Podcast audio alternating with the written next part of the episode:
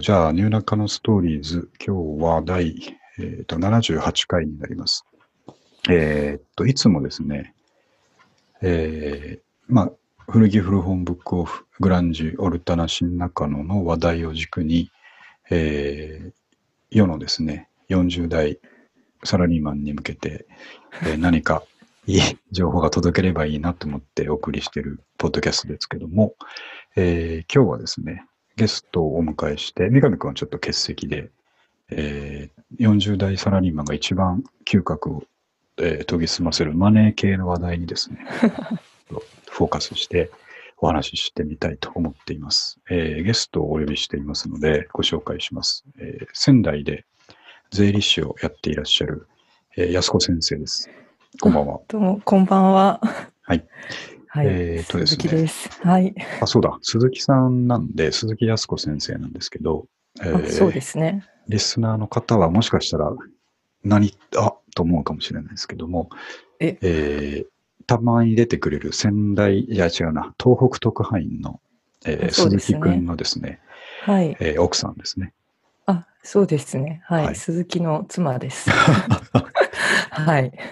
この度はすいません、いきなりお呼び立てをしてしまって、あ、いえいえ、あの、東北から失礼いたします。はいはい。東北からちょっとウェブ会議、ズームで参加していただいてますんで、はい。はい。で、あのー鈴木先生とはですね、はいあ。のーまあ、これは昔ですね、ニューナカのストーリーズを始める、もっと3年ぐらい前にですね、えええー一緒にユニットで活動してたことがあって、あれ、ユニットだったんユでニすッかトですね、はい。あの ーまあ、三上くんもその当時も含め、えでえ旦那さんの鈴木さんも含めですね、えええーみんなで、まだ東京付近にいる頃だったんで、ええそうで目した黒ね。の、目黒のですね、サンマルクカフェとかに集まって、集まりましたね。集まって今みたいな話をしてるっていうですね。そうですね。あの。あんまり話の内容が変わらなかったと思うんですけど、そうですね。テンションはあの全く変同わらじものでしずたよね。同じでしたね。そう古着の話と古本の話でし たね。うんそうでしたね。で、えそういう会を、えーやっていて、で、まあみんなこうね、結婚して、えー遠くに行ったりとか、えええ僕はあの宮崎に転勤したりとか、ああそうでしたね。そう、そんなことがあったんで、ええで、三上くんもいつの間にか古着屋のね、社長になってたりとか、すごいですよね、本当。そう、まあうんみんな大人になっていく中で一回その活動がね、区切りがついたんですけど、ええでその後ね、また、えーと、この3年前から夜中のストリースを始めてまして、はい。えあのー昔のですね、仲間に出演してもらえるのを非常に嬉しく思っております。はいいや、ユニットだとは知らな かった。ユニットです。はいトークユニットですね。東北ユニット。あ、東そ北うユニですか。ははい。ではえっい。と、今日は、あの、税理士のはい先生をお迎えして、えーっと、はい僕がですね、最近、あの、まあ、前回から、あのー、倹約の話だとかですね、はい。えーちょっとお金方面の話をいろいろしてるんですけど、ええええーっと、それが、まあまあ、突き進みすぎて、えええうん ちょっと本を読みすぎたんですよね、簡単に言うと。読みすぎた。そう、読みすぎて、うん読めば読むほど、あのー、はいいろいろ知りたいことが出てきてですね、はい。えーその辺を、やっぱりまあ、素人が話しててもなんなんで、えっ、と、ちゃんとうん。プロの方と、えー一緒に話しながらですね、うんえー役に立つ内容をお送りしたいと思って、今日は企画しました。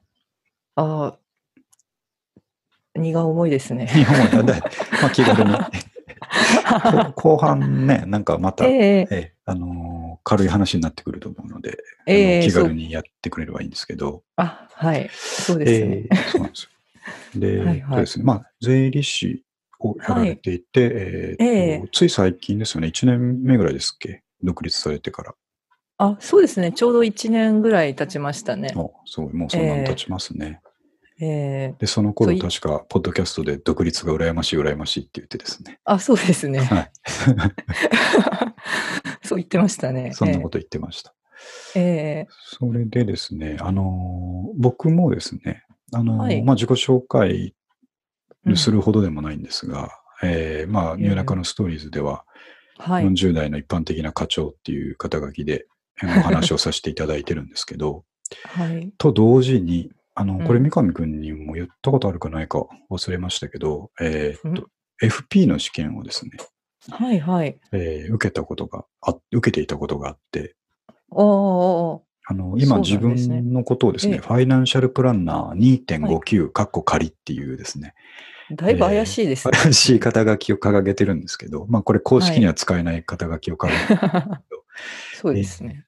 ど、うん FP の試験には、まあご存知の通り2種類あって、ええええー近在っていうところが主催しているものと、えはい。えー日本 FP 協会が主催している、まあ、はいファイナンシャル、ファイナンシャルプランナー試験がありますと。そうですね。うんで、僕ですね、あのーはい受けたのってもう7、8年前になるんですけど、あ、そんな前なんですか。そうなんですよ。うん。で、あのー仕事で必要だったわけではなくて、うんえーもう30を超えるのに、うんあんまりにもそういうファンファイナンシャル方面のことをですね、うんえー知らなくて、うんうんあの、奥さんにがっかりされたことがあったんですよ ね。簡単に言うと。ああ、そうなんですか。あのうんうんーなんていうんですかね、貯蓄、まあ、資産のこととかですね。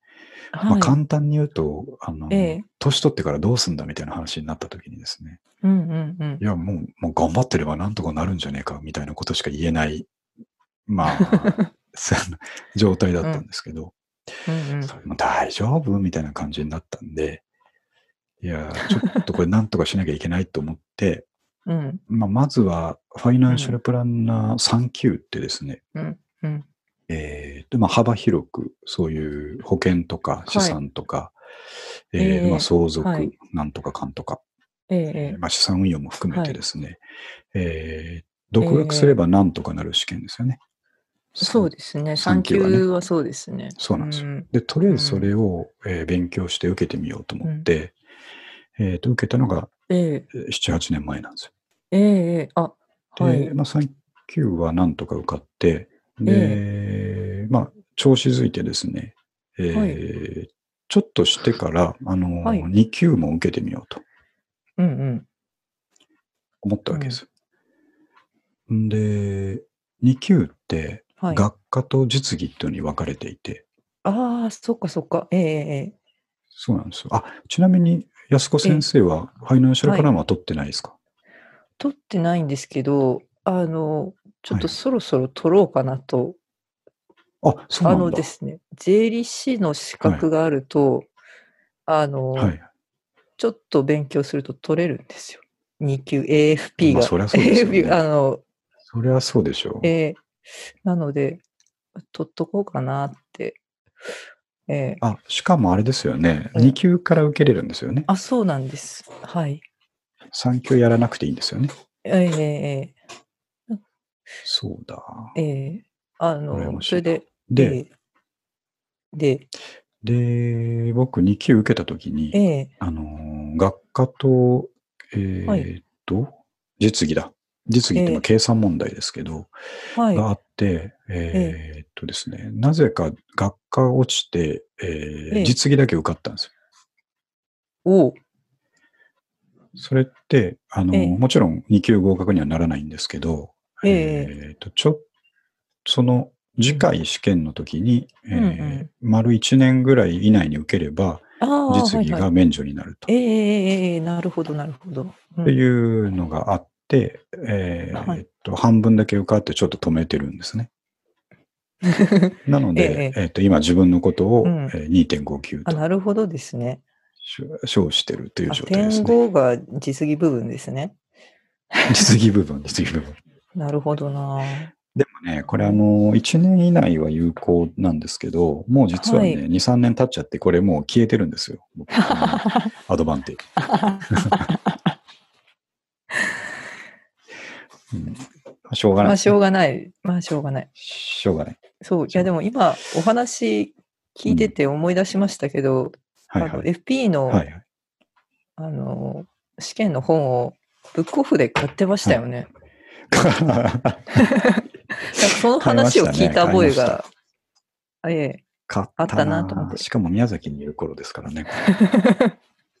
宮崎のブックオフで買いました。え。うん。すごいですね。何でもブックオフからですね。そういう感ええ何でもそうそう。あの、人生で必要なものはブックオフで学んだみたいなね、そういう本が書けるかなっていう気がしますけ ど、そうです ね。いや、本当にそうですね。うんはい。そう。はい。で、まあ、そういうバックグラウンドが一応あるんで、あの、はい軽くは語っていいと思うんですけど、ええやっぱりね、あの、今回ちょっと兄さんのこととか話ししようと思うと、あの、はい大事なとこ間違えるかもしれないので、えあー、あ、と監修、監修鈴木康子先生っていう形で今日はちょっ とね、行きたいと思うんです。ああ、なるほど。その役目か。いその役そのはい役は目い。です、その役目。よなるほどですね。はい。ええろしくお願いしまあ、よろす。しくお願いします。はい。はい。うんうんでは、早速なんですけど、はいまず、えっ、と、なんでですね、僕がいきなりニーサニーサ言い出したかというと、えっ、はいと、最近、あの、倹約の話題をずっとしていてですね、はいはい。えっ、と、まあ、倹うん、節約というよりは、あの、浪費部分を、うんえーうマインドコントロールしてなくしていくっていうことをですね、うんえーずっとやってるんですけど、えまああえのー簡単に言うと、えーコンビニに入らないとか、うんうんうんうん、コンビニに入らない生活を続けてたら、しまいにはうんう。もうんどの店にも入らなくなったっていう状態にはあるんですけ ど、いやいや、えー、ツイッターで拝見してます。はい。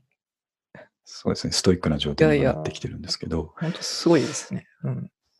ありがとうございます。これ、あの、最近読んだ本で、あのーはいこういうふうに、あの、お金使わない状態が続いてくると、えーはいとお金使わないバイアスっていうのがかかってくるらしくて、うんうんうんうん。えーどんなことでもなんとかこう使わないようにできないかっていうふうにですね、まあ、はい一見するといいバイアスがかかってくるんですよね。はいはい。そう。なんか何でもかんでも節約の方向のことでですね、考えれるようになってくるので、うん。えっ、と、こう、いいスパイラルに陥ってくるんですよね。はい。え、まあ、本当に今まさにその感じですよね。うん、そうそうなんですよ。この流れを止めたくないっていうバイアスがかかってい続けているので、はいはい。えーむちゃくちゃいいんですよ。うん。とん順調ですねえっと順調なんですよね。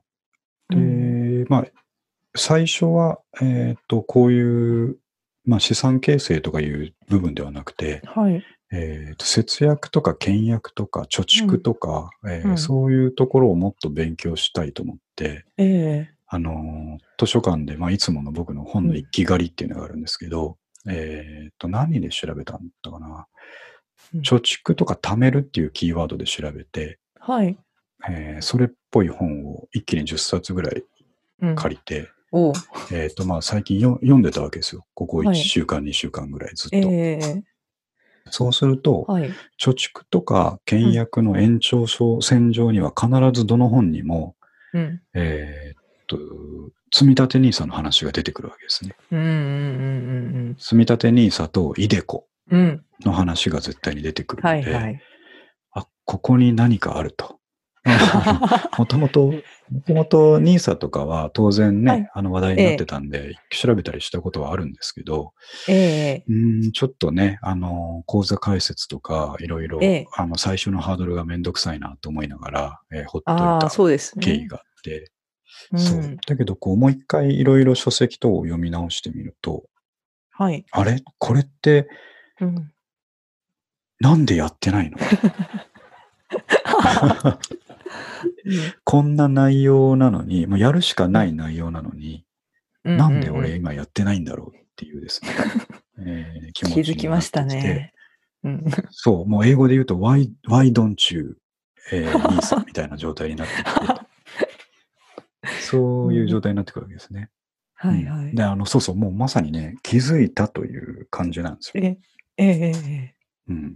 ええこれやんなくて何やるんだろうと思ったので、で、さらうんにそこから調べ始めて、ええええーっと、まあ、やり方はなんとなく分かったので、うんあの、うんうん先週、水蔵講座解説をしたばかりですね。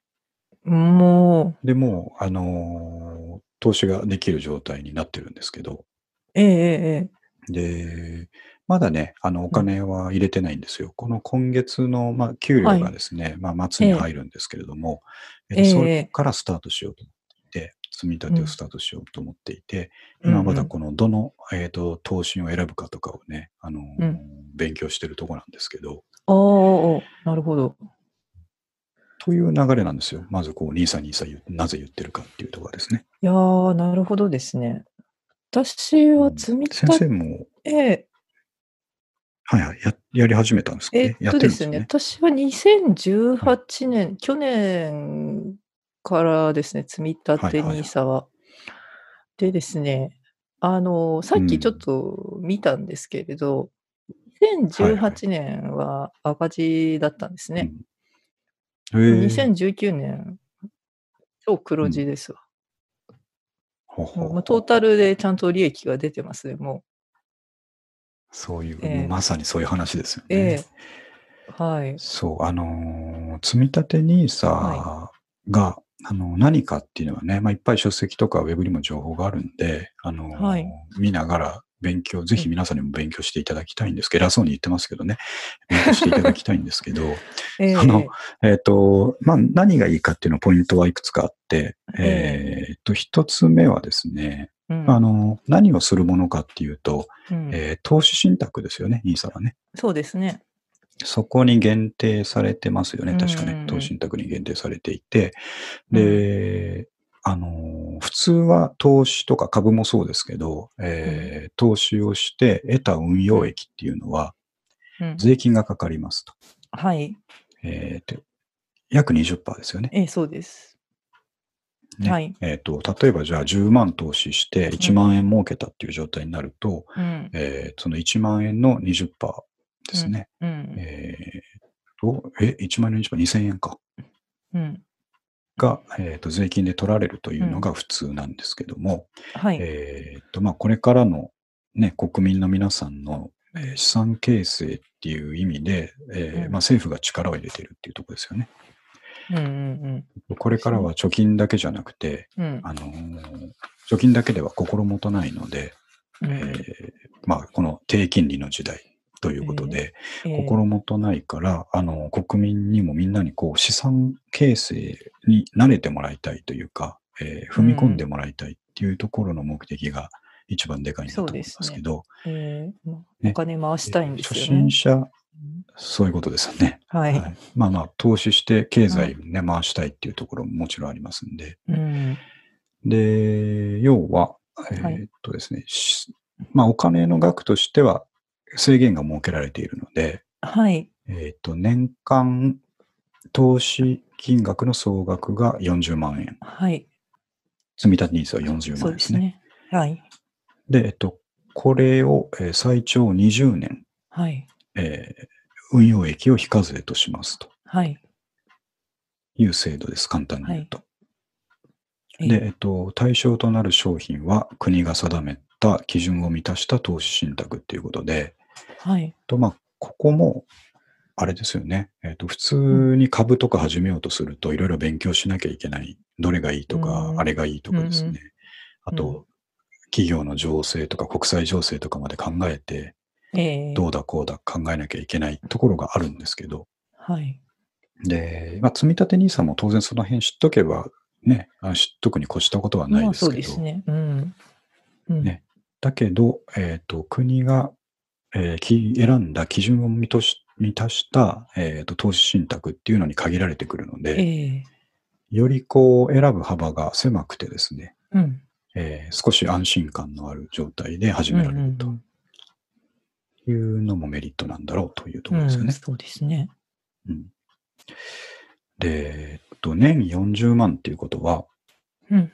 月々、えー3万3000円そうですね。3万3000円ですね。うん、が上限ですね。あの毎月積み立てをするとそうしたでら。すね。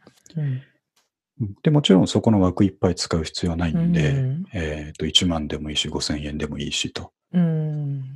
で証券会社によっては、でも、でも最近ネット証券だったらどこもそうですけど、100円からいけるって言ってますよね。そうですね。うん。私もうん100円単位でやってるとこがありますね。うん。ありますもんね。100円でもいけると。要はもういけまむすちゃくちゃこいうけ始めやすい状態で用意してるんだから、みんなやってみようよと簡単に言うとですね。そうですね。と国が言っているものだと、うん。えーっと、理解しています。 ええええその通りですね。この辺まで間違間ってない違っですかてないですね。うん。ですよね。はい。で、えっ、と、それを、まああの、どのね、投信がいいかとか、インデックス型、アクティブ型とか、そういう話はですね、えーちょっと、うん今日は置いとこうと思うんですけど、ええ積み立て NISA の素晴らしさというのは、うん。えーと、まあ、い積み立て NISA の前に、この積み立てのない NISA っていうのがありますけど、今もありますけど、はいはい。あれは、えーと、年間の投資金額は120万と大きいけど、えー非課税期間は5年、5年だと。そうですね。うん。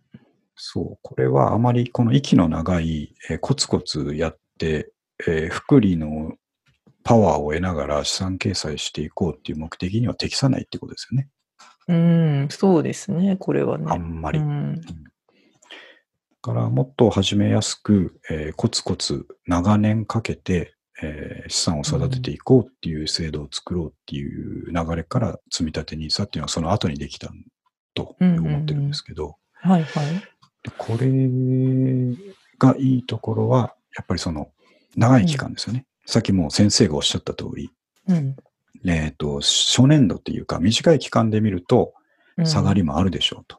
えだえけど、もっとこう、ロングスパンで見れたら、はいえー経済っていうのは、まあ、普通はこう右上がりに緩やかに上がっていくこえとを想定えして、ええまあ、今までの実績がそうですよね。そうです、そうです。なので、えーそう、そう続いていくものと見越して、えー長年かけてやれば、うんえーですね、資産は増えていく可能性があかなり高いとはい。えーいうものですね。はい。だから、え えなんでやらないんだっていう話ですよね。そうなんですよね。うん。 うんそうそこで、まあ、本を読むとそういうことしか書いてないし、まあ、みんはなやった方がいいと、まあ、ファイナンシャルプランナーの人が書いてる本っていうのがね節約ものとか貯蓄ものには多いんで、えああいはうい人たちがみんな、えー進めると。えーそうですねで、ま、まあ、さらに言うと、ファイナンシャルプランナーとかは、あのー、はいなんて言いますか、顧客に寄り添ってないと仕事が成り立たないものじゃないですか。ああ、はいはい。僕が考えるところですね。うん要は、お客さんに直接アドバイスをする人たちなので、はい。えーっとお客ファーストでやらないと、そもそも商売上がったりになる人たちなので、うん、うん。その人たちが顧客にこう、絶対やった方がいいと勧めるものは、うん。まあ、大きな確率で間違いないだろうと。うんそう思っでてするわけねで。すね。うん、大体 FP の本は最終的に、うん、そう。積み立てに、まあ、積み立て投信ですね。 う、うんんうんそれで資産を築きましょう。集約されていきますよね。ええはいそう。それしかね、それしか書いてないんですよ。そう。なんですよ。最終的に。それが一番外れがないからですね。そう。そう。うんだからね、あのーう本をいっぱい読むっていうのは、そういう利点があって、はいはい。あのー一個一個ではばらけたものがですね、たくさん読むと、そのん、書いてある要点がこう修練されていくんですよね。うんうんうんうん。みあ、みんなこのこと言ってるとかですね。みんな、うみんなリボ払いはやめとけって言ってるとかですね。は いはい。うん、そういう大事な要点は全部大体、ええあの、集約されてくるので、はいはい。あ、こういうことを聞いとけばいいんだろうなっていう感じになってくるんですよね。うん。そうですね。間違いなさそうですよね。まあ、間違いそう。ないんじゃないですかね。うん。なさそうですよね。はだからややるべきなんですよ。それとあと、えっ、と、そのさっきもちょっと話しましたけど、福利のパワーっていうのを、ああ、そこですえね。っ、と、うん、そう、僕らはもっと知らなければいけなくて、はいはい。というかね、これ知ってるえ人え知ってたんだなって悔しいですよね、今となっては。ああ、そ本当うにですね。うん。まあ、うん、え ーまあ、とはいえ銀行員はち知ょっていちたょんいじゃ知ないるです機か。会はね、銀行員、あ 銀行員みんな知ってますよね。うんそう。 あの、ただちょいちょいいろんなところで話題には上がりながらも、真剣に考えることが今まであまりなかったというか、まあ、そもそもそんなにこうね、あの、うん若いうちからコツコツ積み立てようぜみたいな、あの感じではなかったわけですから、うんうんううんん、そういうスタートが遅いのはしょうがないんですけど、うんうん。でも、この福利の話を聞いて、うんはあ、なるほどなと。その年率、例えばね、投資信託だと年率3から5%っていうとこうろんがうんうねん、そうですね。まあ3パーぐらいですね。安全なとこ。ころかと思うんですけどね。えそのー、 3%って聞くと、はへっい。と思うんですけど、うんしかも年率3%って聞くと、あうのん月でかけるともっとちっちゃい、ね、増え方だったりするので、そうですうね。ん、と思うんですが、これを、あの、ちょっとエクセルで表にしてみるとですね、うん、あの、おっていうのがわかるわけですよね。そうですね。毎月1万ずつ、まあ、積み立てていったとして、うん、最初は1万の年率3%って、えーっと、うんうん1万300円ですかいや、1そ万うです300円ねか。。うんうんうん。ねなんですけど、それがこうんう年を、まあ、毎月1万積み立てながら年を追うにつれて、えーうん後半部分でこう指数関数的にぐっと上がってくるというですね、うんえーうグラフが見えてしまうわけですよね。ん、そうですね。うんうん、でここで、あれなんでこれうん、誰も教えてくれなかったんだって思うわけですよね。 そうですね。うん。あのー、トピック、議題でも書きましたけど、かのアインシュタインがこう言いましたと。はい。えー人人類最大の発見は福利であると。うんそれぐらいのものなので、うんうん。うん。まあまあそこのところを抑えて考えても、やっぱうりん積み立て NISA は今すぐ始めるしかないと。そうですね。あの、積み立て NISA は、あの、その配当をもらった場合にも、はいはいその配当にかかる税金がないので、まあ、通常ならまあうんうんですよね20%引かれるところが満額くるので、うん。まあ福利の勢いはいがは違うんですよい。ね。そうか。さ普通は税金取られたり、ええあと、ちょっと信託報酬が高いやつがあったりとかうんうんうん。して、あ、そっか、そこの再投資する部分の減り方も違うってことですね。そうなんですよね。積再み投立て資 NISA のできる場合は金額が、ええうん違うので、やっぱり有利ですなよ。るほどうね。ん、これね、この間ええ後輩ともこの話をしたんですけど、はいはい。もう、うんもう僕、 な、なん、なんでしょうね。あの、ええこういうのをす知ると自分もやってないのにすぐ進めたがるとこあるんですけ ど、あの若いっていうのはそれだけでもうえ今え武器だから、はい早くやれと。あああ、の毎月そんな2万も3万もやれなくていいから、うん、その3000なり5000円なりでこの仕組みを早く知れと。うんうんうん。偉そうに言いましたね、この 間。早速。ああ、その方はまだやってないんですね。やってないけど、もう帰ってすぐ講座開設しますって言ってましたよ。はいはい。うんその口座開設の手続きにちょっと一回踏みとどまっちゃうんでしょうね、皆さんね。そうなんですよね。まあうんやってみればそんなね、大事じゃないし、ネット証券とかはね、いろいろウェブ上で個人うんえー確認とかのやつもできますから、そんな大事じゃないんですけどね、実はね。うん、そうですね。うん、そう。ということで、あの先生としてもこの積み立て NISA を、えーはい一般的なサラリーマンをやった方がいいっていうのはもうこれ、不動の事実ですよね。あこれ間違いないですね。うん、 よかった。 すごい、うん、や、うん、や、やるしかないですよね、もうこれね。ですよね。普通こういうね、に国の後押しがある地域の得もあるものとか、そういうのをやるしかないですよね。うん。そうなんだよな。まあ、お金貯めたいんだったらこれやるしかないです。うん。そうそう。あの、老後2000年問題とか出るであー出たでしょ はでい、あれ2000は万じゃもう足りね、ない多や分つ、ね、せんそうそうそう、そうやですよ。で、先生とかからすれば、あんなの、あの、はんって思ったでしょあれで騒いでる状況を。いや い、やいやいやいそやんいなや。の、そんなの当たり前じゃないですかっていうですね。ああまあ、だと思うんですけど、やっぱりね、あのー多くの人はやっぱりあそこで心を揺れ動かされて、でもいいことででしたよね。その FP に相談してみようとか、そういう人がすごいぐっと増えたっていう話を聞きあまあ、したそうのでですね。うんうんうんうんううんん。そうですね。そのこれ点ででは気良かづいったてですね動。き出す人が、そう、う動んき出す人が増えたっていうのはすごく良かったことだと思うんですけど、うんうん。まあまあまあ、うん、今頃気づきましたけど、ちょっと、うんえー今から動き出そうと思うんですけど、先生の場合は、その、はい。えっ、と、具体的にどれだっていうのは全然、あの、置いといていいんですけど、えーうんうん。方針の選び方っていうのは、どういう目線で考えてましえーっとですね、まあ、基本的にインデックスですね、あの指数、インデックスってはいはいあのはい指数に連動して、まあ、機械的に、た、うんうんうんあのーまあ、自動で買ってくれるので、まはあ、いそれで買うのと、あと、あれですね、うんあのはい。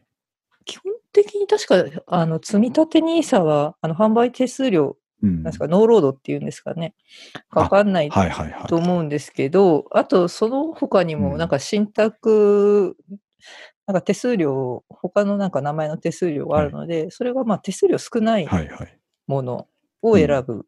うんあと、うんあの、投資先を一箇所にしない。ああ、やっぱそこ大事なんですね。なんか3つに割るといいって言いますね。う。うんん。あの、そこね、ちょっと質問なんですけど、うんそもそうんうも、んその投信のその、えっ、と、種類によっては、投信の中でバランス取ってるものあるじゃないですか。あ、ありますね。うん。すでに投信の中で、えっ、と、国内、国外、株価うんうん国債とかうんうん、に、すでにその中でバランス取ってるものっていうのを選んじゃった場合は、うん。それは、どうなんでしょう他にもこう、つけといた方がいいのかどうかみたいな。どうだろうな。でもまあ、あのー SBI、まあ普通の、まあ楽天証はいはい券はいとか SBI 証券なら、そういうバランス取ってるうんやつも何個かありますよね。はいはいはい。ありました。実際うんちょっと見てたらあったんで。あのー複数選択肢があるんだったら、うんまあそれでまあ大体手数料とかの金額も似たようだったら、あはの、いはい分けた方がいいんじゃないですかね。ああ、なるほどね。うん。分け方としては、あれですか。うんえっ、と、国内と海外、新興国とか、そういうとこそうそうそろう。新興国、の観先点で進すかね国みたいなので分けうんて、うんはいだからまあ国内、国外でまず分けて、その中からさらにこうはいはい3つに分けて、まあ6等分にしちゃうとか、まあ、例えばですけどねあ、ーそういうやり方もまああります。で、なるほどね。まあ、あとでもそれで迷うようだったら、あの、セゾン投信とかだったら、はいはいはあい、はい。の、あそこはもう1本か2本しかないですね、選ぶのが。うん、もうん、うセゾはいはンがいもう勝手にバランス取ってくれるんで、う。うんんこれ。それでやっちゃうのも、まあ、ありだと思います。で、私実際セに、ゾン投信、なるほどあね。、あの、セゾン投信は私あやってるんですよ。あの、積み立て NISA じゃないんですけれど、ってことですよね。そうなんだ。そうなんだ。あの、セゾン投信、はいはい。えっ、と、子供が生まれる前からやり始めまして、はいはい。はい、はいはいえー利益出てますよ。えー、っていうの が、あの、ええちょっと別のとこに書きましたけど、はいあの、ええまあ、本を読みまくると同時に、えーはい僕、まあ、もちろん、ポッドキャストの人なんで、あの、うんマネー系のポッドキャストも、ここ最近、もうここ2、3週間ずーっと、あの通勤とかの時間、マネー系のポッドキャストしか聞いてないんですけど、そうなんですその中ですごい勉強になるのが、そのセゾン投資の社長がやっている、中野さんかな、がやってる、えっと、春ラジっていうのがあるんですよ。中野春なんとかさんっていうんで、春ラジなんですけど、へえ、うんその人がやってるポッドキャストうがん15分ぐらいの番組で、あの、はいい、ろんな業界の人を呼んで、まあ、投資や、うあの投資に関連したいろんな話をするってやつなんですけど、うん。うんまあ、むちゃくちゃためになるというか、うん。うん。あのー本当のことを言ってるなっていう気がするんですよ。コマーシャルではなくて。うーん。で、これ、生存投資はこれはいいんじゃないかとね、実は思ってたとこなんですけど、ああれは、そうなんですか。あの、ええそうなん、そうなんですけど、僕、今講座解説したのは SBI なんですよ。うんうんうんだから、そこにはないものですよね、生存投資っていうのはね。うんうん。うん、別ですね、証券会社がね。そうですよね。うん あそう、うあ、んそうなんだと思って、まあ、まあ、ちょっと別で考えようと思ったんですけど、うんうん確かに、うん。いいなと思いました、生存投資は、すごくう。ん。うん。スノン投信はそう、私も、だから積立 NISA の制度が始まる前に、その積立投信をやり始めたんですよね、生存投信で。ああ、うんまあ、なので、でもそこ、そこのあれはどうなんですか、運用益から、運用益への、うんえっ、と、ニーサ的な補助っていうのはないわけですか、つまり。あの、NISA はですね、えっと、はいあれですね、一つの証券会社しか確か選べないんですよね。その、あー上限金額とかそうのですね管理ができなくなっそうてですしそうでますうので、うんうんあうんそうなでのすでね。まあ、生存投資で積み立て NISA やるなら、もうそこだけ。でうんもう SBI はいはい。でやるんだったら、もう SBI だけでしかうん積み立て NISA の制度が使えない。ああ、そっか。うん。ですね。そういうことですよね。うん。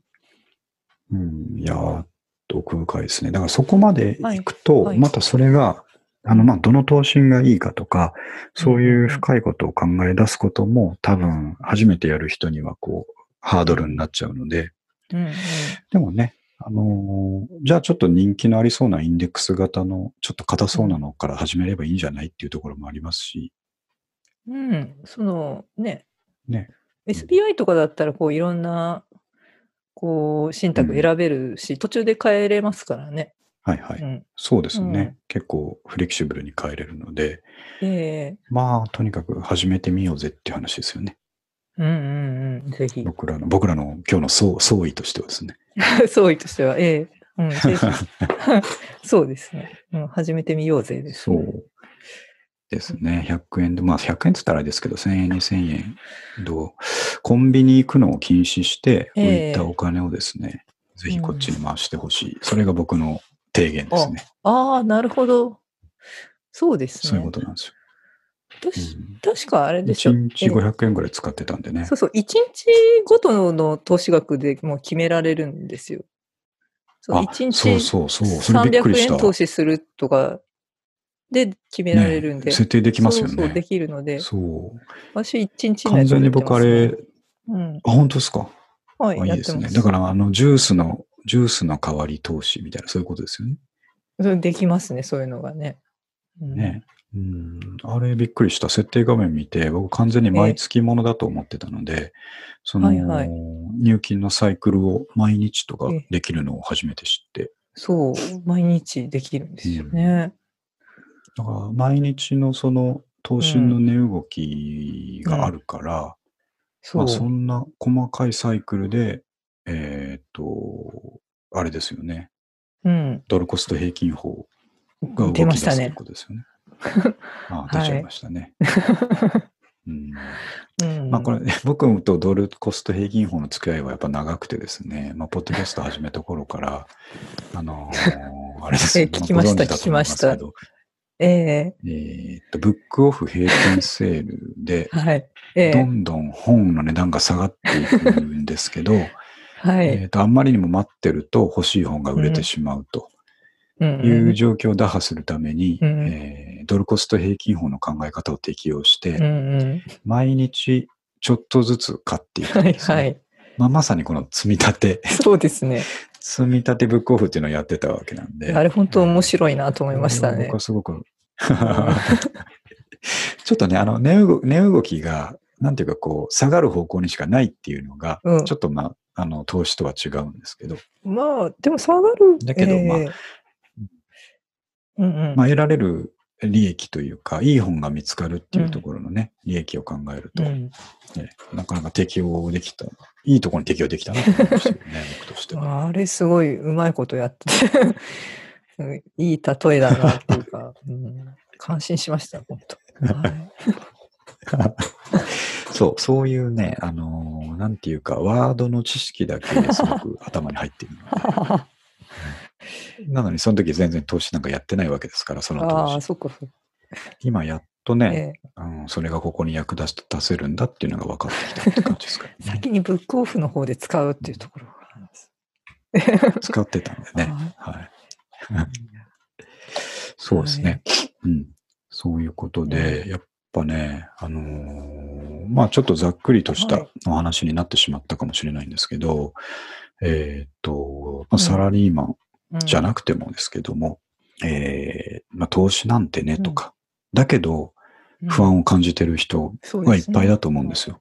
どうしたらいいんだろうなと。うん思ってるんだったら、あの、世にその積み立て NISA に関する書籍もウェブページもいっぱいあるので、そうですね。ちょっと調べうてん始めてみると、うんうん、少しその不安も和らぎますし、うんうんうん、あの、さっき最初に言ったように、この歴史的にとか統計的に見て、かなり確率高く、えええー増えていくと思われるものですうんのうんで、ううんまあもちろんね、あの投資なんでうん自己責任ってことになっちゃいますけどんも、まあそうですね。その、うん、あのーた、ただ本当そうですよね。過去データとか見てると、あ、なんか面白いのは、うんもし、えっ、と、何でしたっけね。リーマンショックでうんうんガクンってなった時から、うんえー積み立て投資を始めていったとしたら、今どのくらいの益が出てるでしょうみたいなシミュレーションとかもあって、うんうんそんなやばい時期が含まれてたとしても、うん積み立て投資してるとうん、プラスになってるっていうシミュレーションが出るわけですよね。そう、そうなんですよね。いや結構前からやってる人はね、もうウハウハみたいですよ。 本当。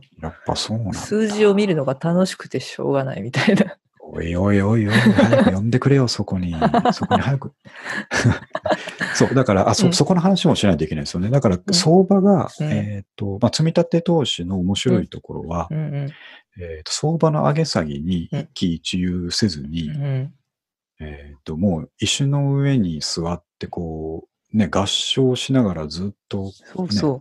コツコツと、もうその、政権のうるささをですね、気にせずに、うん積み立てていってるといいことがあるっていうのが、うん、積み立て NISA の素晴らしいところで、そう要ですよ。は、うんあれですよね、まあ、ドルコスト平均法の話ですけど、うんえー相場が高いときは、うんまあ、毎月ね、例えば1万円毎月買いますと、投資に買いますという設定にしてた場合、うん相場が高いときは、うん、えー口数がちょっとしか買えないってことですよね。そうですね。うんけども、まあまあ、それはしょう高いからしょうがなくて、うんで、えっ、と、相場が低いときは、うん同じ1万円を払ってたくさんの口数が買えると。うんで、これを考えていくと、えっ、と、普通投資するとき、普通ってあれですけど、うんあの、分、積み立てせずに、分散せずに、ある時期に一発で100株でも買うとすると、それがうん、高値なのか、底値なのかっていうのは、低値なのかっていうのがね、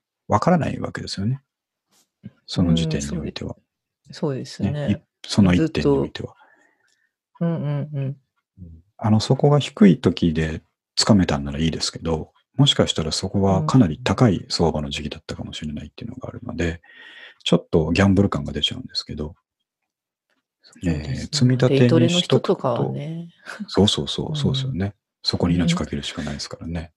うん積み立てでそういうふうにやっておくと、えっ、と、最、はい長い期間でこう、平均してみたときには、かなりお得な値段で一口を変えてることになるっていう感じですよね。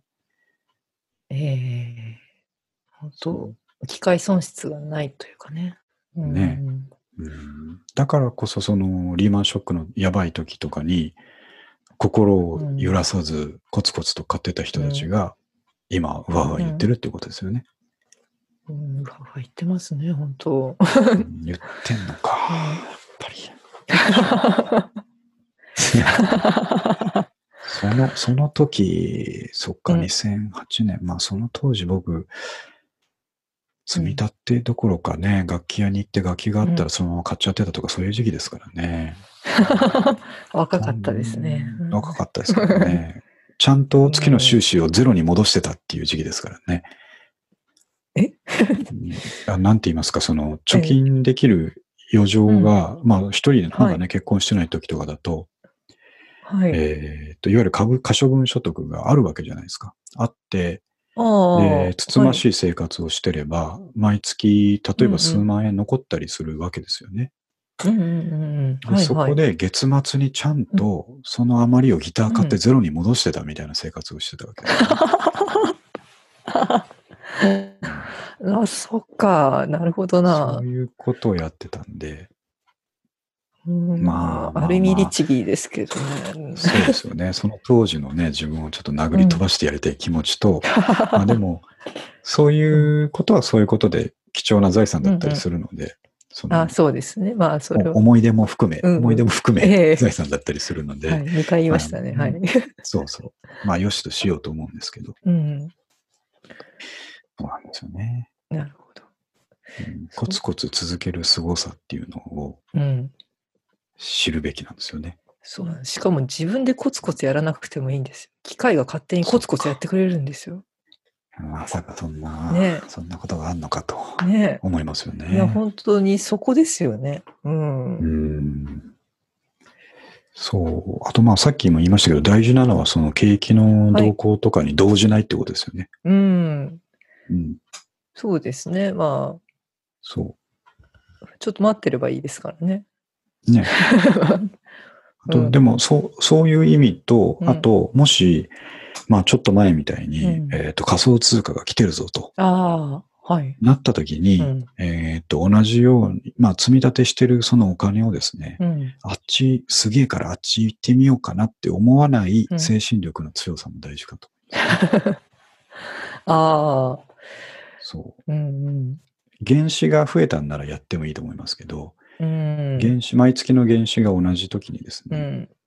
ちょっとそこに行っちゃいたくなる気持ちはわからんでもないですけど、うん。ぐっと耐える精神力みたいなもの。あの、楽しそうなうんうん。パパーティーのところにちょっと行きたいなって思うのはわかるんですけうど、 ん思わずじっと、えーですね、あの文化部の方を守るというか うん。です文ね、化部。そうですうんそういう精神力も大事なのかなと思いますね。そうですね。うんう。んまあでも溜まってくると本当あのさっきのいいスパイラルじゃないですけどね、はいはいあはのいここで崩すのはもったいないみたいなうんうんうんうん。感じになってくるでしょうね。うんそうでしょうね。うんだから、うん。そう、その精神力も十分、重要だけど、うんやっぱりやってるうちの、これを維持したいバイアスが強くかかってくるでしょうから、うん、いいことしかないですね、やっぱり。よそうですね、うん。かった気づいてよかった、今でも。そまうだ遅くないですよね。遅くないです、もう。うん僕も三上君も40になりましたけど、大丈夫 ですよ。そっか、もうよそうですね、40、え41の年です、ね。 1ですね、今、ね。そうです三上さんはこの前40、あ、昨日か。昨日。あ、そっか。 41? 鈴木君も旦那さんも一緒だから、そうですねそみんな41ですよ、僕も。ああ、そっか。そうで41、すよ。はい。そうですとね。あと20年あればなんとかなりますよね。そうですね。20年あれば、20年あれば結構なるんじゃないですか。いや、そうこの積み立て NISA の期間が20年じゃないですか。そうですね。うんうん。うんそこちゃんとうん綺麗に使い切ってやろうと思ってるんですけど。ちょうど60ぐらいになるわけですよね。そうそうですね。ねうん。うん、でも、あの、積み立て NISA のあの20年って、うん、あのー今後どうなるかわかんないとも言われてますよね。まあもっと、そうですね。伸びるかもしれないし、そうそう、まあそういうこと言われてますよね。短くすることは多分ないんじゃないかなまとあ思うんですそけこど、はなさそうですよね。もう言っちゃったからね、うん20年の非課税だって。ええ伸びることはあると思いますね。ですよねう。んまあそこも期待しつつですけど、ええうん、まだ遅くないっていうことをね、ええ伝えたかったんですよね。そう、まだ遅くないです。今からでうんも。うん。よし。はい。ぜひ、やりましょう。やりま皆しさんょう。ね。ええっ、と、ちょっと議題に戻ってですね。えはい。えっ、と、そう。なんで、ちょっとおすすめ、ポッドキャストっていうのがあって、はいさっき言ったセゾン投信の中野さんがやってるですね、えええー春ラジっていうのと、あと、もう一つ、えっ、と、結構有名な FP の方ですね。はいあの、頼藤さんと高山さんっていう方がやっている、はいえっ、と、マネラジっていうのがあるんですけど、へえ。こっちはね、もっとこうカジュアルな感じで、はい。えっ、と、いろんなうん最近のキャッシュレスな話題とか、うんうんまあもちろんイデコうんう、ん積み立て NISA、うん。えーとかですね、うの話題を、うん。これも20分ずつぐらいの番組なんですけど、うんうん。うんすごく明るくカジュアルなトーンで伝えてくれるですね。へえ、知らなかった。両そうそう、両、いい番組で、僕はもうこの2つを最近ですね、両方とももう始めてだいぶん、えー2、3年経ってるやつなんで、はい。えっ、と、100エピソードずつぐらい両方あるん ですよ。結構たっぷりあるな。たっぷりあって、たっぷりあるけど、本当に15分、20分だから、 はい。あの通勤の片道で1個、2個聞けたりするので、うん。すごい聞いてます、最近、この2つ。へえ。うんちょっとおすすめですよ。はいはいはい。聞いてみよはい、ぜひぜひ。う。はい。で、ちょっとじゃあ話題を変えましてですね、えーっと、うんここから、あの、サラリーマンの悩み相談みたいになってくるんですけど、まあ、せっかくえ税そうなん理だ士の、はい。ええせっかえくえ税理士の先生を迎えているので、まあ、最近僕あどうがもはい頑張ってる倹約とかですね、その辺の、はいはいまあ、より効果的なアドバイス的なものをもらいたいっていうのをちょっと事前にお願いしていて、いくつか挙げていただいたので、ああ。えーこの話題ちょっとあはいは話いしていこうと思うんですけど、えっ、と、一つ目がですね、これも確かにそうですね、ええっ、と、中小企業勤めのサラリーマンは、イデコをやった方がいいっていう話ですね。これちょっあとー軽く教えていただいて。あの、まあ、イデコって個人型、まあ、確定拠出年金なんですけど、まあ、退は職い金ですね。うんうんうんなんですが、あの、中小企業、特に本当に、あの、10人以下の従業員しかいないとか、そういうところだと、まず退職金ないです。そうですね。ええうまあ、んそうするともう自分で、あの、貯めておくしかないので、うんこのイデコの制度をぜひ活用した方がいいんじゃないかなと思います。で、まあ、イデコは、あの、積み立て NISA と結構似てるんですが、はい。あのー まあ、同じようにこう、まあ、積み立て投資で、あのうん、まあ、資産増やしていくんですけれども、はい。あのーこちらもあの配当金非課税ですし、売却、う最後売却益非課税なんですね。はい。なので、まあ、こちらももちろん、その、福利の、まあ、パワーによりどんどん同じ増えてい話ですよく、ね。うん。ドルコストドルコスト平均法が使えると。はいはい。いうはい形で、しかも、んあの、このイデコであの支払った、まあ、投資した金額っていうのは、あの、貯金なのに社会保険料控除になるんですよ。そうなんですよね。そこ、で、すごい。うん。貯金をしてるのに、税金が減るっていうことになるんですよ。うんうん。うん、で、まあ例えば月2万ぐらいで、まあ、掛け金払っ、掛け金、まあ、月2万の掛け金で投資しとくと、まあ、に20、はい年間で24万ぐらいになりますので、はい。で、こう、年収が500万とか600万ぐらいの方だったら、うんまあ、税金が4万から5万ぐらい減る。やっぱそこね、その具体的なとこが多分みんなイメージできないんですよ。あの、おー減るとは聞いてるけど、うんうんどのぐらいの効果があるかっていうのが、うんまあ本読んだら書いてはありますけど、いまいちつかめてないから、うんあんまりこう、あの、やろうかどうかって踏み出さないんだと思うんですけど、もうそういうことですよね。あー506万の、そうだ500、600万の年収だと、うん24万に対して、えーうまあ4万、5万ぐらいええ節税効果があるってなると、そうなんです。そんな運用ないっていう話ですよね。他に。そうなんですよ。これ、しかも、も、まあ、投資信託としては、まあ、積立 NISA よりちょっと範囲は広いですけれど、あのリスはいクはい取りたくないなら、あの預金型の商品があるので、さすが。そういうことですね。あの普通にあの定期つあの、まあ、預金型にすれば、そのうほとんど、まあ、定預金してるのと変わらないので、うん若干手数料は年間3000円ぐらいかかりますけれど、はいはい。 3000円の手数料かけて4、5万税金安くなったら、うんまあ絶対そっちの方がいいじゃな いですか。ねこれこそね、本当にワイドン中イデコですよね。なん で、なんでやらないのっていう話ですよね。まあ、ただ、あれですね、あの、退職金なので、退職金受け取る時期によっては、こう、はいはい。普通に退職金制度、会社にある人とかは、あの同時に受け取っちゃうと、そこで税金が余計にかかっちゃう場合も出てくるあので、まあ、あ、そう受ける。取るタイミングっていうのはちょっと、まあ、気にしていただいて、で、まあ、そもそも退職金制度がない会社に勤めてるんだったら、まあ、そんなことは気にせずですね。うんはいはい。まあ、あーやった方がいいと思います。私もうもにやっ決てまっいてまますす。よね。はあ、い素晴らしいな。で、あれですよね。えっと、ええイデコは、えっと、60歳まで動かせないですよねあ。そう、そこがデメリットですね。ですよねう。ん。うんそこはまあちょっとだ積み立てとは NISA と違うのかな。とはいえね、そう 退職金がええ代わりに考えるんであれば、ええまあ、60まで出せないって当たり前なんで。 まあそうなんですよね。うん。まああとはその、まあ、もらうとき1回でもらうか、年金みたい、年金型でこう、うん年数かけてもらうか選択できるので、うん。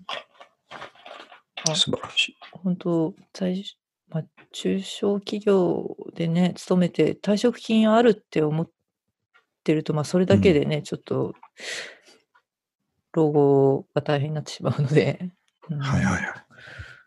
これはぜひやってほしいなと思います。まあ、退職金制度ちゃんとある大企業とかね、勤めてらっしゃる方はそんなに、ひまあ必要ないというか、まあ積立 NISA の方を優先してやっていただければと思います。うん。はい。素晴らしいアドバイスですあね。これ、僕もですね、はい。あのーえーっと、イデコやらなきゃなと思ってたら、っはい。ていうのが、会社にあの、確定拠出年金がなかったのえで、えええあの、なんていうんですかね、えーっと、ただ、確定してる年金ってなんて言うんでしたっけ確定してる年金。あの、運用しない、ただ、こう、会社として積み上がってるあーはいやはいはいはいつ。。ありますね。うんうん。ね、まあ普通に退職の時になんぼうんうのんために、えっ、と、積み上がってるっていうやつだったのええで、えええっ、と、イデコは、その当時はできる、ええうん。うん、あの、立場だったんで、はいえっ、と、やろうと思って資料を取り寄せまでしてたんですけど、おそうなんですか。はい。当時思ったら会社が 401K 導入したんですよ。あ まあ、それはそれで良かったんでは。そうそう、ええそれはそれで、うんじゃあやんなくてよくなったと思ってう、ん。で、やらなかったんですけど、んこれない人はね、絶対やるべきですよね。うん。そう。さっき言った通り、そそうでのす20 24万で4万返ってくるような、うんあの、なんていうか、金融商品ってないですからね。ないですよ。貯蓄でですよ。うんでまあ貯蓄貯蓄じゃないですけそうそうそうど、正確には。うんそうですよね正確には貯う蓄、んまあ、投資ですけど、投資をしててなぜか税金が返ってくるってね、うんうんうんうんないと思いますね。うんねぜひこ、これもやっぱどの本見ても、ええあの、NISA と並列で書いてあることなのあで、ですね、ううん。やるべきですやね。るべきですね。はうい。んこれね、知ってる人は今日の話聞いても、まあ、知ってるよって思えるかもしれないですけえええど、これ知らない人のね、なんか後押しになるといいですね、これね。そうですね。ううんん。まあ、あとちょっと気になってたけどってうんうんね、うん人がね、こうやそっうでてすくよねれたらいいそうかな。まあ、ファイナンシャルプランナー2.59のやつ と、まあ、税理士の先生が言ってるんだから、ええちょっとは信用できるかなっていう方え向にね、えええ行くといいですよね。ああそうですね。そうなっていただけると。えそう、はいやった甲斐があったと。えうんうん先生、まだ時間大丈夫ですかああ、はい、大丈夫です。天木戸さんはそうそう大丈夫ですかあ全然大丈夫あでそすうなね。んですね。はい。はい、はい。じゃあね、次行きま しょう。次、次次ね。 次ね、はいえっ、と、マイホームは200%買ってはいけないっていう話 で、まず、まず聞きましょう、これはね。はい、あ、これ、あ、これですね。あ先の生、先生的にはどういうこれ、あの、まあ、このタイトルはですね、あの、はい経済評論家の、んだっけな、あの、ジョーデン、はいああ、司さん。常年はい司はいさんが、あの、家は、あの、200%買ってはいけないって本を はいはあ出してるんですね。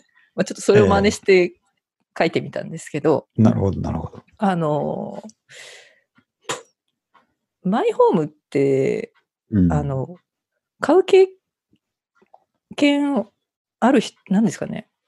大体ね、うん生きてて1は回い買うか2回買うかぐらいじゃないですか。そうですね。みんなほとんど経験がないんですよね。そう経験がないことにか、対して、いきなりこううん4000万とか、うん。ドーンって使っちゃうわけですよ。はい。 かなりリスクが高い。そうですね。ええで、これから人口が減っていくので、家は余る。うん。家は余るので、家は安くなるんですよね。うん。う。うんん。だから、まあ、ちょっとリスクが高すぎるうん。うんっていうので、あのーまあ、わざわざ買う必要はない。でうんもし、まあ、もう、もうかもう買った方にはですね、 はい。ちょっとですね、ええあれなんですけど、これはあいの、ちょっと私のクライアントさんからのまた聞きなんですけれど、ええあの、そのクライアントさんは結構ですね、あの、不動産、マイホーム買ったんですけど、はいあの、2回ぐらい、あの、売ってるんですが、いつも利益出して、売ってる、売り抜けているんですね。おーはいはい。そう。それすごいですねっていう話をしてたら、あの昔うん不動産屋に家を買うときは欲しい家を買うのではない。売れる家を買ってくださいって言われた。うんうんだから、あの、もし買うんだったら本当に売れそうな家を、あの、うんまあマイホーム欲しいんだったら売れそうな家を買う。はいこう駅の近くとかですね、なるほどねうんその、まあ、土地の値段があんまり下がりそうになさないところとかで買う。まあそれはいあと、こう、いろいろいじりたい欲が DIY とかね、したいんだったらうんうんもう中古で買うとか。うんうん、それで、あの、できるだけこう自分の背負うリスクを少なくしてはいはい。ほしいなっていううんいやーあのね、 その通りだと思い ますよ。あのーうマイホームなのか賃貸もんなのか問題って、うんあのーいろんなとこで議論されるけ そうど、ですね。あの結論めいたことが結局はあなた次第ですみたいあなそうです結論になっていて、まあまあうんうんそう 結論が出ないものなんで、うんまあやっぱその自分で考えるしかないと思うんですけど、うんそう、僕もね、まあ、これを、議題をもらってから、あの、僕、最近、3年前に家買いましたみたいな話 そこですね。あそうなんですけ ど、それはね、でも、はいあのーなんていうか、その時もですね、え確かに、その、いろいろ本読んで、はいはい。もうまさにそういうこと書いてあったんですよね。あのーはい3000万、4000万のうん買い物を、うんえーっと、まあ、みんながしてるからとかですね、うんまあ、銀行が大丈夫って言うからとか、うんうんそういう感じで、だんだんこの、えー家を探し始めてからうん決めるまでの間にう、ん麻痺してくる部分がちょっとあるんですよね。おーはいはい。うんうんうんすごくあって、うんあのーなんていうか、最初は予算をかんこのぐらいまでしか出せないなって決めてても、うんあのーマンションを見たりすると、うんまあ、どこもその予算にうんうん合わなかったとすると、うんえー銀行とかが、うんまあでも最近はこのくらいまでだったら借りれますよとかですね、うんうんうん、もう300万いっても、あの、出せま、出してもらえますよみたいなことを言われると、うんもう家の現物を見ちゃったりして、うん気に入ったりするとですね、うんもうなんかそこしかない感じになってきたりするんですよね。あうん、これはーね、うんもうみんな経験してると思うんですけど、はいはい。うん、そうこのあたりは確かに気をつけなきゃいけない部分だと思いますね。ただ僕は一応ですね、言い訳をしとくとですね、はいはい。あの、そういう方向に、ええあの、かなりね、誘惑があったんですけど、はい。あの、予算の中にちゃんと収めたのは収めたんですあ、それは素晴らしい。そうなんですよ。なかなか、うん。あの、都内でですうね、んその予算っていうのは結構ハードなうんうん選択肢だったんですけど、はい。なんとかうん。見つけたので、あのまあ、 さっき言った、うん自分、自己をね、自分で決めるしかないっていう意味では、うんあの、納得感を持ってはいるんですけど、うんうんうんうんただ、ただね、はいあの、リスクはやっぱり相当に高いと思いますよ。そうそうなんですよね。ね、その後ずっと払っていけるかっていう、そう、ねあのー保証もまかあ、なりイーブンなわけですね。まあそうなんですよね。うんこう、ねえ、まあ転勤とかまあそういうのもあるだろうし、まあ災害もあるし、うんねえ、まあ今後子供にお金がすごいかかることになったりとかね、そそううですよねいうこともあるかもしれないし、うんんっていうのはまあありますね。そうですうんね。そうですね。これこれ三上さんもちょっとなかなか気にされてましたね。うん。うんあそう、だから三上君はね、うんうんさっき言ってたように、えっ、と、資産として価値があるものっていうところであれば、うん。えー当然原因はうんね、あの考えられるので、うんえっ、と、買ってはいいものだと思うんですけど、うんうんうん。いやまあもそうれは買う時点で、うん買う時点で、うん。えっ、と、なんて言いますか、はい。これもな本に書いてあったんですけど、ええいい投資っていうのは、うん。買う時点ですでに利益が出ているものだっていう話ですね。おーおー、うんうんうんうんだから、中古でマンションを買うとしたら、うん。うん。えっ、と、探しに探して、ええこれってもう、今すぐ売ったとしても、うん。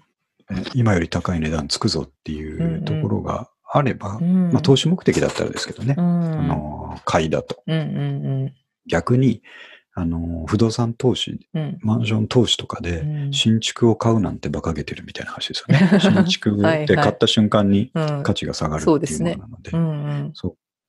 そんなことを読んで、うんなるほどなと思ったりしたんですけどうん。うね、ん。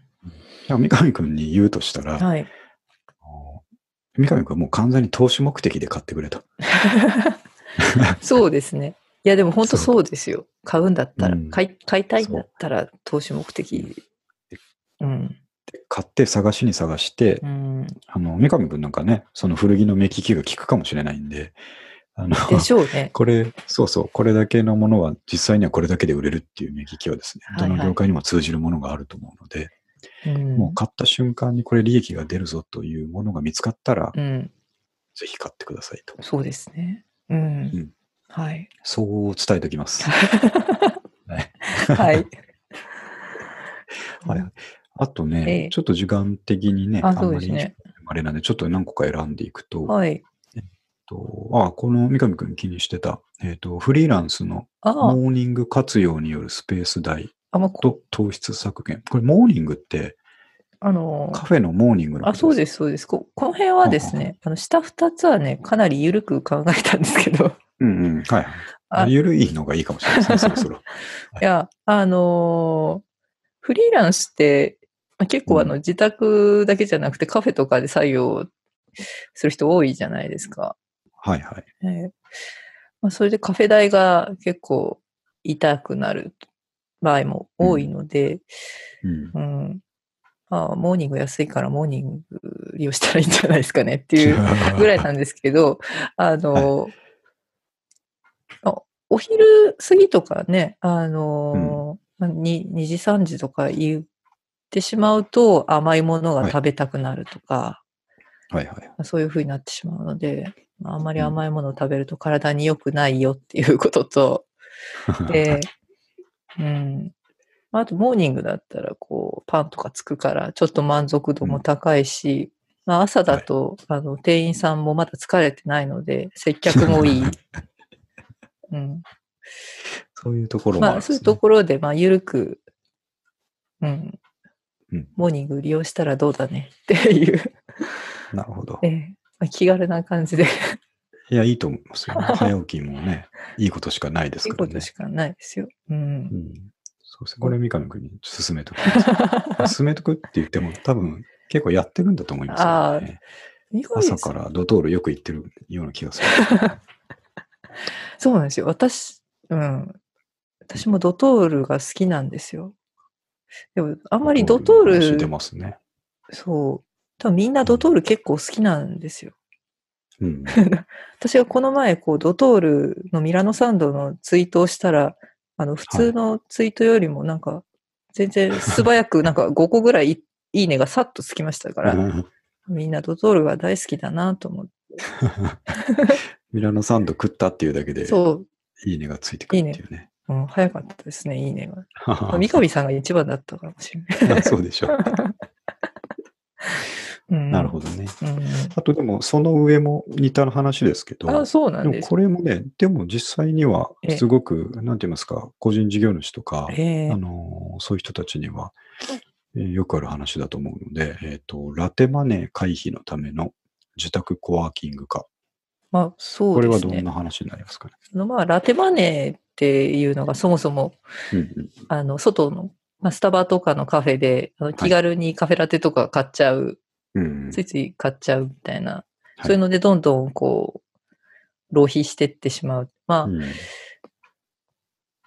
あ、ものなんですけれども、はいはいあのーまあ、これもこう結構、まあ、フリーランス向けなんですけど、はいあのーまあ、スタバとかでこう、まあスタバとかに行ってこうラテ飲んで、まあ、集中してやるぞっていうのもまあいいんですけど、はいまあ、自宅の中でですねあうんの仕事スペース以外のところ、うんうファミリー世帯とかですと、あのー食卓、ダイニングとうか、んそういうとこで、あの場所を変えて気分転換して仕事する。とか、あーはいはい。まあ、子供の机でやってみるとか、あー なるほど。 いやまあ、そういうので、あのーわざわざカフェに行かなくても、こう自宅内で、ね、こう作業スペースを変えてリフレッシュしはいはてやると、こう、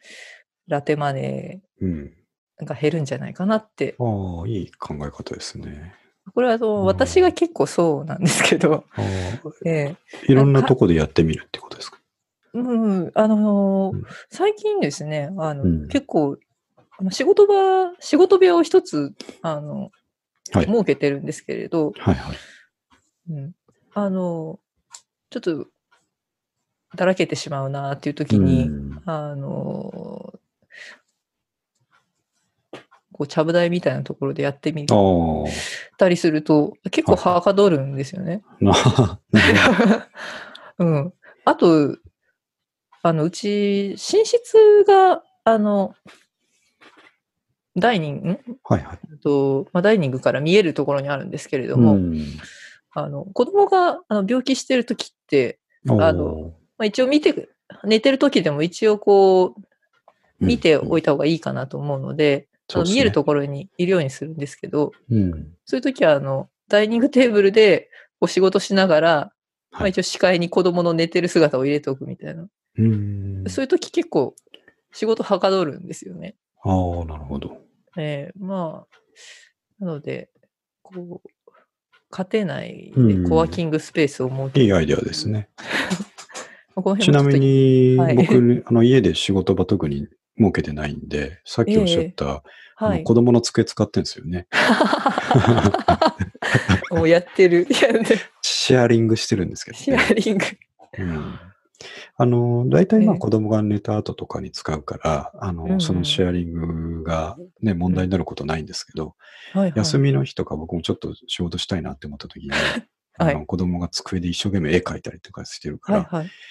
あのさ、ちょっとこっちの、あの、ダイニングの方と変わってくんないかなって言ったらね、あの、はいい、やって言われて ね。はーい、すいません、つって、な僕がダイニングの方でやったりはしますね。るほどな。え、でも娘さん、あ、一人部屋とかではないんですか一人部え屋っっていうか。と、あの、半一人部屋ですね。あのー、えみんなの、こう僕の服とか、クローゼットがある部屋なんで、えはい。大きいクローゼットがある部屋なんで、そこに自分たち、僕とかの服も置いちゃってるから、はあい。の、普通に、今、今まだ小学校低学年なんで、ええええあの、 プライベートな意識ないから、あ のほぼ共用してるんですけど、へえうん一応、個人の部屋を作ってあるんですうよね。ん。ううんん。いいですいね。いでもいい、パパな、と。いいなと思って。えあの、いい、でもなんか、そんなちっちゃい頃僕、個人部屋なんかなかったから、ああ贅沢だなと思ってますけどね。ああ、なるほど。はい私もなかった派ですね。なかったですよ。ね。うーん。兄な弟いもでいすよねたし。うんそうそうそうそうそう。るほどなぁはいえいえや、いいんじゃないですかね。これの話もあね。はい。まあ、てかで、うん。うん、あの、コンビニのお話があったのはで、牧人さんの。ああ、はいはい。うん、そうです私ねもなんか、コンビニでそう無駄遣いすることはないんですけど、うんあの、やっぱドトールとか行き過ぎてる感が時々あるなと思っうてん。あありますね、三上くんもね。そうですね。まさにラテマネーですよね。ラテマネーなんですよね。ううんん。はい。そう。まあでも、で必要なもんでもあるので、そんな強烈に、あのー削減すべきではないと思うんですけど、そこに行って、ねえ快適だったり、美味しくと思ってたりで、うん心が豊か。になるっていうのは大事なんですけど、まあはい僕。の場合は、あのーうんコンビニで別に買わなくていいものを買ってたっていうところをああ。消したっていうところなんで、何のストレスも今のところないわけですよね。いやー素晴らしいですよそうね。継続して。そう、だからもう本当にね、続けると、あのーすごく心が強くなってき ますよ。うんまさにいね、やそこ、そこもなんか福利。あね一あ回、ー一はいは回い行かなくて成功した。でもは一、い回もそこの誘惑さえ立ったと。あ、うん、うん。どんどんいね、自分があの素晴らしい人間になっていくような気がしてくるんですよね。や、牧人さん、なんか、すごくないですかそ の、ランニングもして、筋トレもして、まあそうですね。う。うんんまあ、そうは、ラジオとかでね、こう、ちょっと言っちゃうと、プラスで言っちゃうとこあるんですけど、まあ、そう、そうは言っても、無理のないレベルでやってるので、だからいつも。まで経ってもこう見た目ムキムキにはならないし、あのいつまで経っても多分毎年2キロ以上の駅伝は出れないんですけど、まあそこ、キープはできるっていう感じですね。ああ、うんなるほど。そう。それでいいです、僕は。ああ、いや、でも素晴らしいですありがとうございよ。ます。うん、うん、すごい、と思います。続けるっていうのはいいですね。そうですね。はいうん、えっ、と、まあ僕らの今日の結論としてはですね、はい。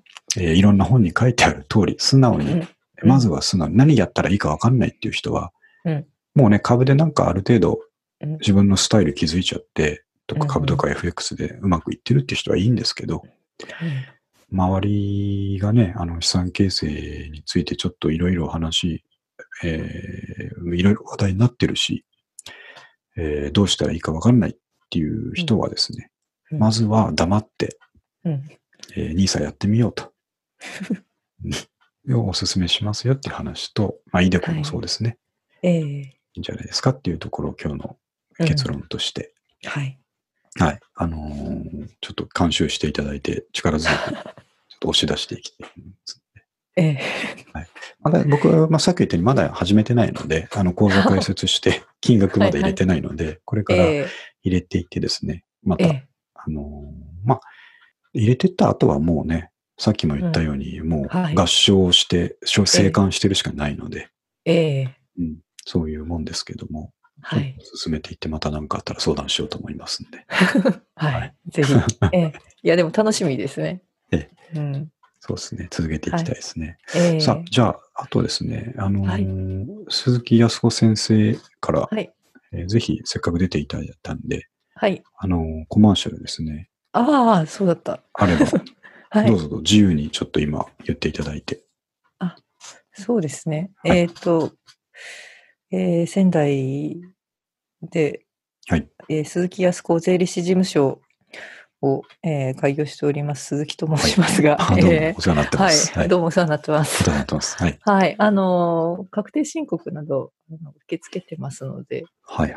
えーぜひ、あのーまあ、ちょっと自分だけでやるには不安だとか、うんうんうんまあちょっと任せたいと思う方は、あのーはいはいあのーぜひねホームページもありますので、そう、あの、鈴木先生はですね、あの、まあ、税理士で先ほどのような話お仕事をされつつも、えー特色があるとこといえば、こう、あれですかね、女性の、はいえっ、と、クリエイターとか、あそうです、ね、そこらあたりにちょっと特化した、えーえー特化したサービスって言ったらあれですけど、そうですね、女性の、うん、クリエイター、まあ、作家、まあ、スタイリストなど、はいはいえーまあ、特化して、まあ、スモールビジネスの方だったら、一応全般的には、あのはいはい。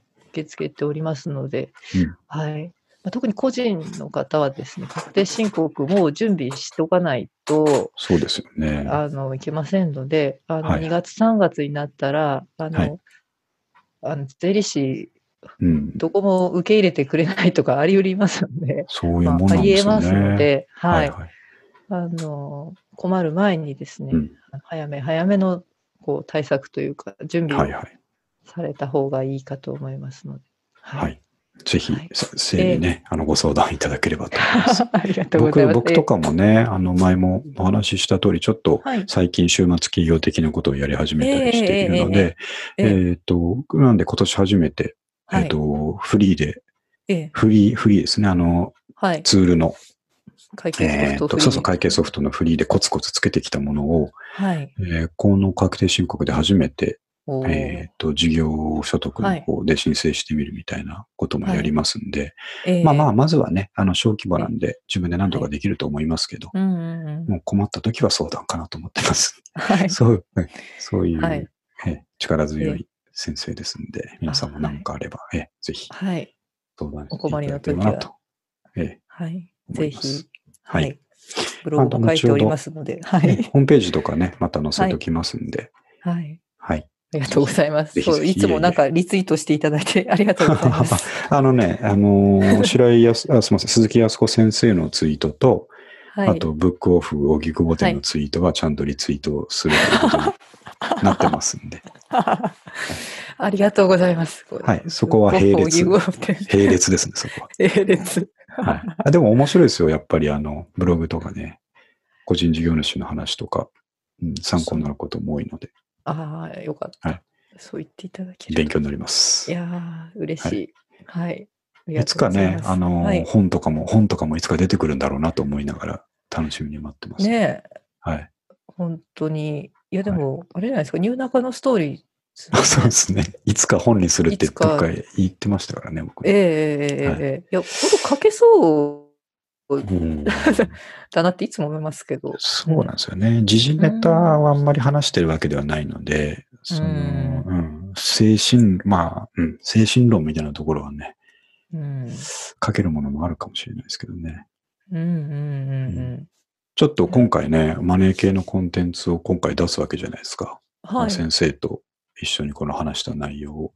えでやえっぱりね、世間はやはりマネー系にはね、あの、はいやっぱり興味、えー多い人、高い人多いですから。うんそうですね。ここで一発ブレイクしてですね。ブレイク。 で、ついでに、いつもやって る、えーうん古着とか古本とかね、うん。えっ、と、あとはですね、ホルモンとかの話をしてる、えところも、ついでに聞いてもらえたらいいなっていうね、戦略でいこうと思ってますんで、はいはい。はいや、今日うはん大変助かりました。いえいえ、こちらこそ。はいいや、いつも聞いてるので、本当に。そう、だそかうら、あんなまんでりすよね。久しぶりな感じも全くなく。そう。 はい。あの、ポッドキャストってそういうとこありますよね。僕、他のやつ聞いててもそうなんですけど、なんか、ああの、例えば2人でやってるポストキャストだとしたら、ー、うん。聞いてると同じテーブルで話を聞いてるみたいな感覚になんかなってくるんですよね。やっぱ本耳当なり元まで。すね。聞いてるとうんうんうんうん。うん 聞きながら一緒になって笑ってるみたいな感じになってきますから、 なんか面白いですよね。はいはいうんうんうん。そうそうですね。そうあの他のなんかラジオ番組とか、ねはい。メジャーなラジオとかとは違って、んえっ、と、周りの雑音とかがないじゃないですか。すああごー、く、はうい。んあの静かな環境の中で誰かが喋ってるのを耳元で聞くと、うん。ちょっとバーチャルリアリティな感じ出てきますよね。ああ、そっかそっか。そうですね。そこがね、影響してるんだと思います。僕はうーん。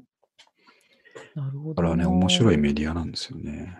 うん。うん、いや、本当そうですね。はそう、そう思います。い。はい。じゃあ、えーっと、もうね、年末ですん で、えーそうですね。はあい。の、いろいろ子供関係のイベントも多いと思いますんで、ああ、そうですね。はそ。いうそう、僕もちょ発12表会月かなり、そうそうそう、12月かなり毎週いろいろあるんで、え、そうなんですか。うん忙しいですね楽かあの、焼き芋会だったりとかです ね、 すごい面白いんですけどそっね、か公園はいはのい落ち葉をみんなで集めて、うん。えー最後広場に持ってって焼き芋焼くというですビッグイベントがあるんですけど、へえ。参加者、参加者200人ぐらいいるようなえのがあるんですけ大イベントですねど。。学校を中心にやるやつなんで、ああ、そっか、それで。去年とか出たんですけど、まあはい土。日、土日とかにやるんですけど、ええ。すげえ楽しかったんですよね。あ最後、校庭みたいな、校庭だな。どっかの中学校の校庭で、あ。はい。えっ、と、矢倉を組んで芋を焼くんですけど。やぐら 組むんですやかぐまあ、矢倉みたいなね、 えあのえ。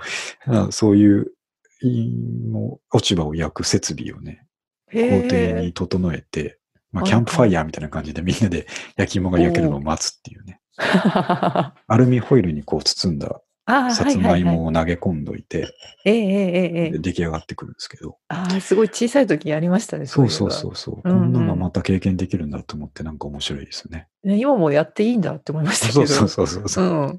校庭だからなんとかなってるんですね。うんうんうん。そんなイベントがありますん で。楽しみにしてます。楽はい、しいですね。はい。さあまたね、近々旦那さんもですね、ああのあ、そうですね。うん、年1、2回出てくれる旦那さんもです ね、そろそろ出てもらう時期かと思ってますんで、 あ特派員ですからね。東北特派員のはい鈴木さんにも出てもらおうと思ってますんで。はい。すいません、伝えておきま長す々と。あ、いえ、こちらこそ。はい。じゃあ今日はどうもありがとうございました。えーはい税理士の鈴木康子先生でした。あはい、ありがとうございました。はい、どうもありがとうございます。はい、ありがとうございます。